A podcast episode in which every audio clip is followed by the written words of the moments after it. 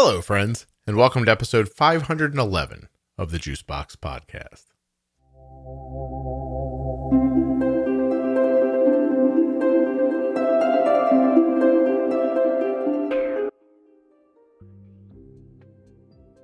We're back again with another diabetes variables episode. That means Jenny's here, and today we're going to talk about exercise. That is a variable. You know, I asked the Facebook community, Juicebox Podcast Type 1 Diabetes, for a list of things that impacted their blood sugar. They came up with over 150 of them. I don't get to exercise because I'm sitting here making this podcast, but I hear from a lot of you that you do. The running about and all. I also hear kids play sports, etc., etc. Anyway, exercise is very important as we know. So let's talk about it. Please remember while you're listening that nothing you hear on the Juicebox podcast should be considered advice, medical, or otherwise. Always consult a physician before making any changes to your healthcare plan or becoming bold with insulin. If you love Jenny and want to check out what she's doing in her professional life, she works at integrateddiabetes.com. Go check her out.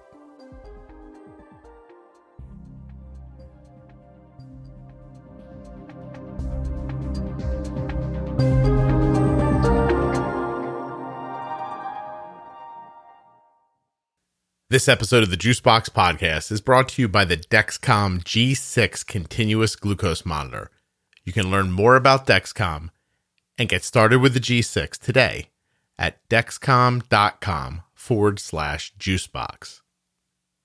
The episode is also sponsored by Touched by Type 1 and, and there's another one, I know, the Contour Next One blood glucose meter. Find out more at contournext.com forward slash juicebox.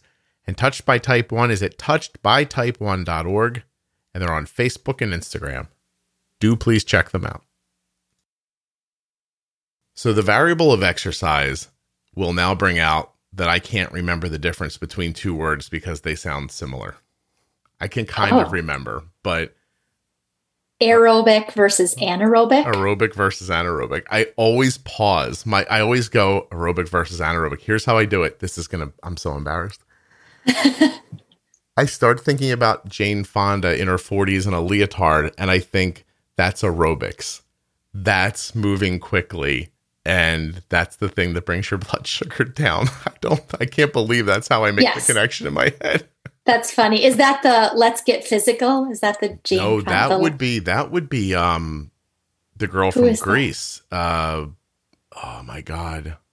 Oh yeah. My wife's uh, like favorite movie uh, is Grease, and now I feel really stupid for not being able to think if she's Australian. Now I'm going to know everything about her but her name. Hold on a second. I'm so, Olivia Newton John. Is that Newton-John. yeah? Olivia, Olivia Newton John would be Let's Get Physical. Um, the thing I think of is like I said, that that leotard from which right. by the way, Arden, Arden's doing the Jane Fonda workout and she comes out and she goes, That thing kicks my ass. she's like, I, and she's like, How is she doing it covered head to toe in that like that stretchy? I was like, I don't know, Arden. I was like, that was a really long time ago. I'm like, you know that woman's a famous actress. And she's like, She is. it just became like internet popular. So you know what I mean? Anyway. Right. Okay. So so there's two different kinds of exercise. Yes. There's something that's aerobic. So would playing soccer be aerobic? Yes. Basketball? Yes. Okay. Hockey? Yes. Running, obviously. Exercise. But now if I lift weights, no. If you're doing lifting in and of itself, um, not like circuit training or, well, circuit training could be circuit of weights too. Um, some circuit training is cardio and lifting or cardio and resistance kind of combined. Um, but in general, aerobic means that you are breathing in oxygen kind of at that higher rate. You're increasing your heart rate. Mm-hmm. Um, that's aerobic exercise. Yes. I mean, okay. you could be taking a dance class or doing a Jane Fonda workout. That is all aerobic. Yes. Okay. Anaerobic is typically like lifting or resistance training. Um, Some yoga could be an interesting combination of both. Um, Mhm. if you're doing something like a vinyasa flow, where you actually have the resistance of your own body weight, but you're flowing through the moves enough to actually get a cardio increase. I feel like you're showing off a little bit by saying that. I've never heard Oh. those words together before. I was like, Really? I was like, Jenny's flexing. She knows something that I don't know, but I know you're not doing that. I know you don't have that No. thought in your body ever once. No. But, um, what What about yard work? What about yard work where I'm lifting things, but I'm hustling around at the same time? That's both. Do they cancel each other out? kind of both. No, I, well, perhaps for some people, but for the majority of people that I work with who do a lot of yard work, um, myself included at certain times of the year, Mhm. um, it tends to be because of the lifting component and the the consistent low level movement. I mean, you're not like running between shovelfuls of like mulch or extra dirt for your garden Right. but you are moving and you're moving enough that the low level aerobic nature tends to create enough sensitivity to insulin to drop your insulin needs. Okay. So the aerobic can will win out most likely. Yes. Okay. In, I guess unless you're literally stopping in between mulch to do dumbbell presses or something. Right. Right. Okay. Yes. Excellent. Um, So, So, if I'm going to do something aerobic, I mean, what I tell Arden is to set a temp basal like an hour before she does it. That's usually Yep. what we try. Um, she's not excellent at doing that. She she likes to just test the limits of her algorithm. She's like, it'll catch it. I'm like, it's not magic, you know that thing. And so if she doesn't set one, she will reach that like that 60 range. But Yeah. you also have to be able to remember that Arden's using an algorithm. So it's taking her basal away. It's just taking it away too late. It's enough time Right. to stop her around 60. But had she done it a little sooner, I think she she's in the 80s, no problem. right. Um, but if you're working out on purpose or heading out in the yard to work, uh, uh, tell me if I'm wrong. I would avoid active insulin that wasn't countered with carbs. So I wouldn't mind her going out in the yard to work if she had a meal that I knew was really well bolused, you know, great pre bolus, great carb ratio. Then I would think it was okay. I don't, I don't mind the food and the insulin fighting while she's outside. But if I were to miss on that bolus or if I made too big of a bolus, active insulin while you're exercising is almost a certainty for dropping, right? Yes. Okay. Yes. Is cardio exercise Yep. specifically or the aerobic exercise? Yes. Right.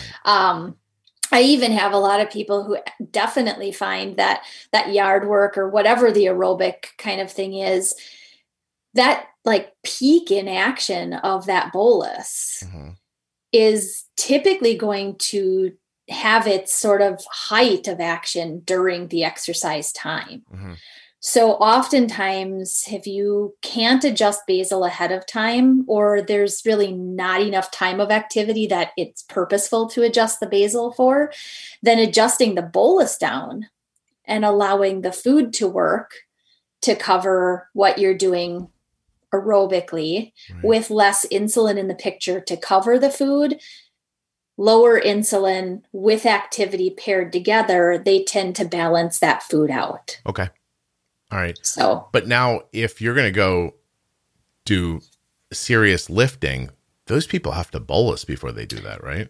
some do um, some uh, there are multiple ways that people go about anaerobic true anaerobic like lifting sessions or resistance sessions um, some of the lifters that i've worked with have to bolus after doing some experimentation for seeing how much of a rise they're getting and when the rise is actually happening they may bolus as soon as they start their session. Hmm they might do a temporary basal increase that started about 30 minutes before their session starts so that they're ramped up enough that the rise doesn't get going once they start their lifting Okay. um, and some find that they actually need to bolus more in the middle or by the end because they find the rise in blood sugar is more in the aftermath of the lifting session Is there something physiolog- physiologically that you're aware of that makes that happen? Like, is it like, is it the lifting version of like a fat rise? Like, do you know what I mean? Like, is there something that actually happens inside of the body that you know of, or just you just know this as a rule that the lifting does it? I think Jenny's googling. She has a very, or, or she's looking at her Um, notes or something. I know I was thinking because some is some is adrenaline, Mhm. obviously. Um, and it depends on what type of I mean, if you're really working with like your power lifters, you've got a huge amount of like adrenaline that kind of gets driven out in order to do these lifts. And usually if you're like a strong power lifter with lots of weight, you're not doing loads of reps. Mhm. You're tending to lift Heavy. kind of to exhaustion Yep. heavy amounts and then you kind of move on um so you know there that's a component is adrenaline Okay. obviously Okay. um it's glycogen also kind of gets released. It's a stored um it's stored in your muscles. It's stored in your liver. Mhm. um, so that release of glycogen releases the stored glucose into your muscles to kind of um, get moving and that can also cause a spike during sometimes like i said some lifters find that it happens after Yeah. um, the lifting session and if it does again it's the timing of when to take extra insulin and also how much um, because despite it causing a rise now and maybe directly after because of what you've done to your muscles lifting weights it essentially tears the muscle fibers apart right? That's why you lift more and you do more re- you know and you give breaks between because those muscle fibers repair themselves in between lifting sessions. Mhm. and that metabolically increases your body's um, use of food right? So you can end up hours after lifting sessions actually needing that temp basal decrease now or needing to bolus less because your body is more sensitized to insulin now even though it wasn't later Almost like shivering to keep yourself warm. Your body's doing something to, and it's using up energy to do that. right I, I, right I, I, I I'm going to ask you one last question on this one. yeah and you might not have any um, experience with it, but some people use, you know, steroids to build themselves up. Does that change? in that, and they use them in part because it shortens the need for recovery time. I wonder if that. I know that's a weird thing to bring up, but like I, I wonder Yeah. if that impacts it. I guess we'd have to find somebody using illegal steroids and has type one diabetes to ask. But I, I would I just anyway. I guess there's no answer. No, it's well, it's a it's a question. I mean, in terms of discussing like exercise and potential for blood sugar shifts, because if you're using steroids, I mean, steroids in and of themselves cause a rise in blood sugar. hmm So, along with the lifting, which could be causing a rise in blood sugar, you may need to counter kind of both For that, that's interesting. for Well, that. I've just Yeah. learned. I'll tell you from the After Dark episodes, what I've learned is everybody has needs, and they're not always the ones we talk about. So I just wanted to bring it up for a second. Um, all right. Thank- Yeah. Thank you very much. Cool. Yeah, absolutely. Hey, if you're looking for an absolutely rock solid, dependable, accurate, easy to carry, easy to use, easy to see at night blood glucose meter, look no farther than the Contour Next One blood glucose meter. Find out more at contournext.com forward slash juicebox. This thing is terrific. The test strips have second chance testing. So if you get some blood but not enough, you can go back, get more without making a mess of your accuracy or ruining the strip. How nice is that, right? It's got a super bright light for nighttime viewing. The screen's incredibly easy to look at and to read. And the thing is designed in a way that it's just super simple to hold and to use. It's a well thought out but simple design. Contournext.com forward slash juicebox. And lastly, the Dexcom G6 continuous glucose monitor. See the rate and number of your blood sugar in real time on your iPhone or Android or on your Dexcom receiver.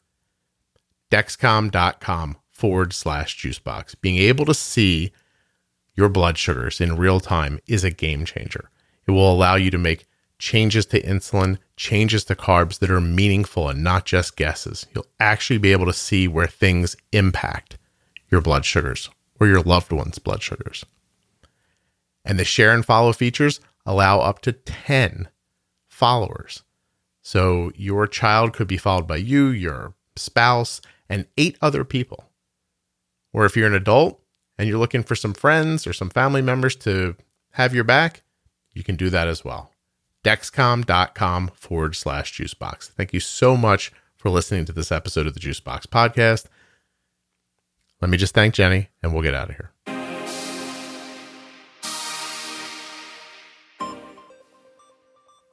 Jenny Smith is a CDE. She's a type 1 for over 33 years, and she's just an amazing font of knowledge about diabetes and using insulin. And she works at Integrated Diabetes.